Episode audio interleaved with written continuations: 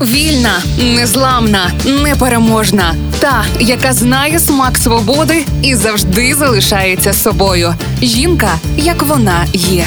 Про жінок, які змінили хід історії в програмі Ольги Талипської на Радіо Перше. Толкін був одружений один раз з Едіт Мері Бред. Вони познайомились, коли Рональду було 16, а Едіт 18. Перше кохання настільки захопило юнака, що почало заважати його навчанню. Довелось трудитись опікуну. Рональд дав слово честі батькові Френсісу, що до 21 року не буде зустрічатись, переписуватись, спілкуватись з Едіт і дотримав свого слова. Але того дня, коли настав день його 21-го дня народження, Рональд написав Едіт листа і зробив їй пропозицію. Дівчина вже була заручена з іншим, бо вважала, що Толкін її забув. Вона розірвала заручене і прийняла пропозицію Рональда. Вони одружились 1916-го, і Подружжя щасливо прожило 56 років і виховало чотирьох дітей. Едіт і Рональд зачастили до бірмінгенських кафе, особливо в тих, де був балкон з видом на тротуар. Вони зазвичай сиділи там і кидали шматочки цукру в капелюхи перехожих,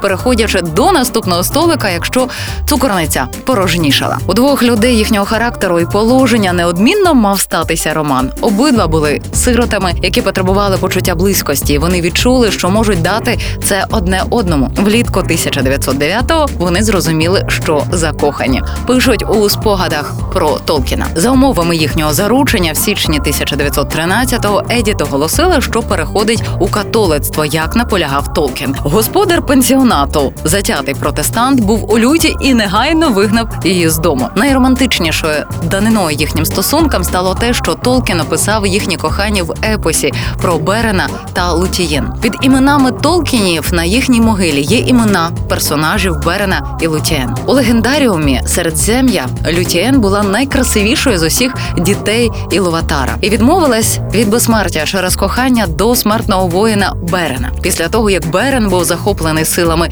темного лорда Моргота, Лутієн поїхала на його порятунок на балакучому вовкодаві Хуані. Зрештою, коли Берен був убитий у битві проти демонічного вовка Кархарота, Лютієн, як і Орфей, звернулась до богів Валари, переконала їх повернути її коханого до життя. Незабаром після смерті Едіт Толкі написав наступне в листі до їхнього сина Крістофера. Я ніколи не називав Едіт Лютієн, але вона була джерелом історії, яка з часом стала головною частиною силь Мареліону. Перше це було задумано на невеликій лісовій галявині у Русі в Йокшарі. В ті часи її волосся було вороним, її шкіра чиста, її очі яскравіші, ніж ви їх бачили. І вона вміла співати і танцювати. Але історія пішла криво, і я залишився. І я не можу благати тепер перед невблаганним Мандусом.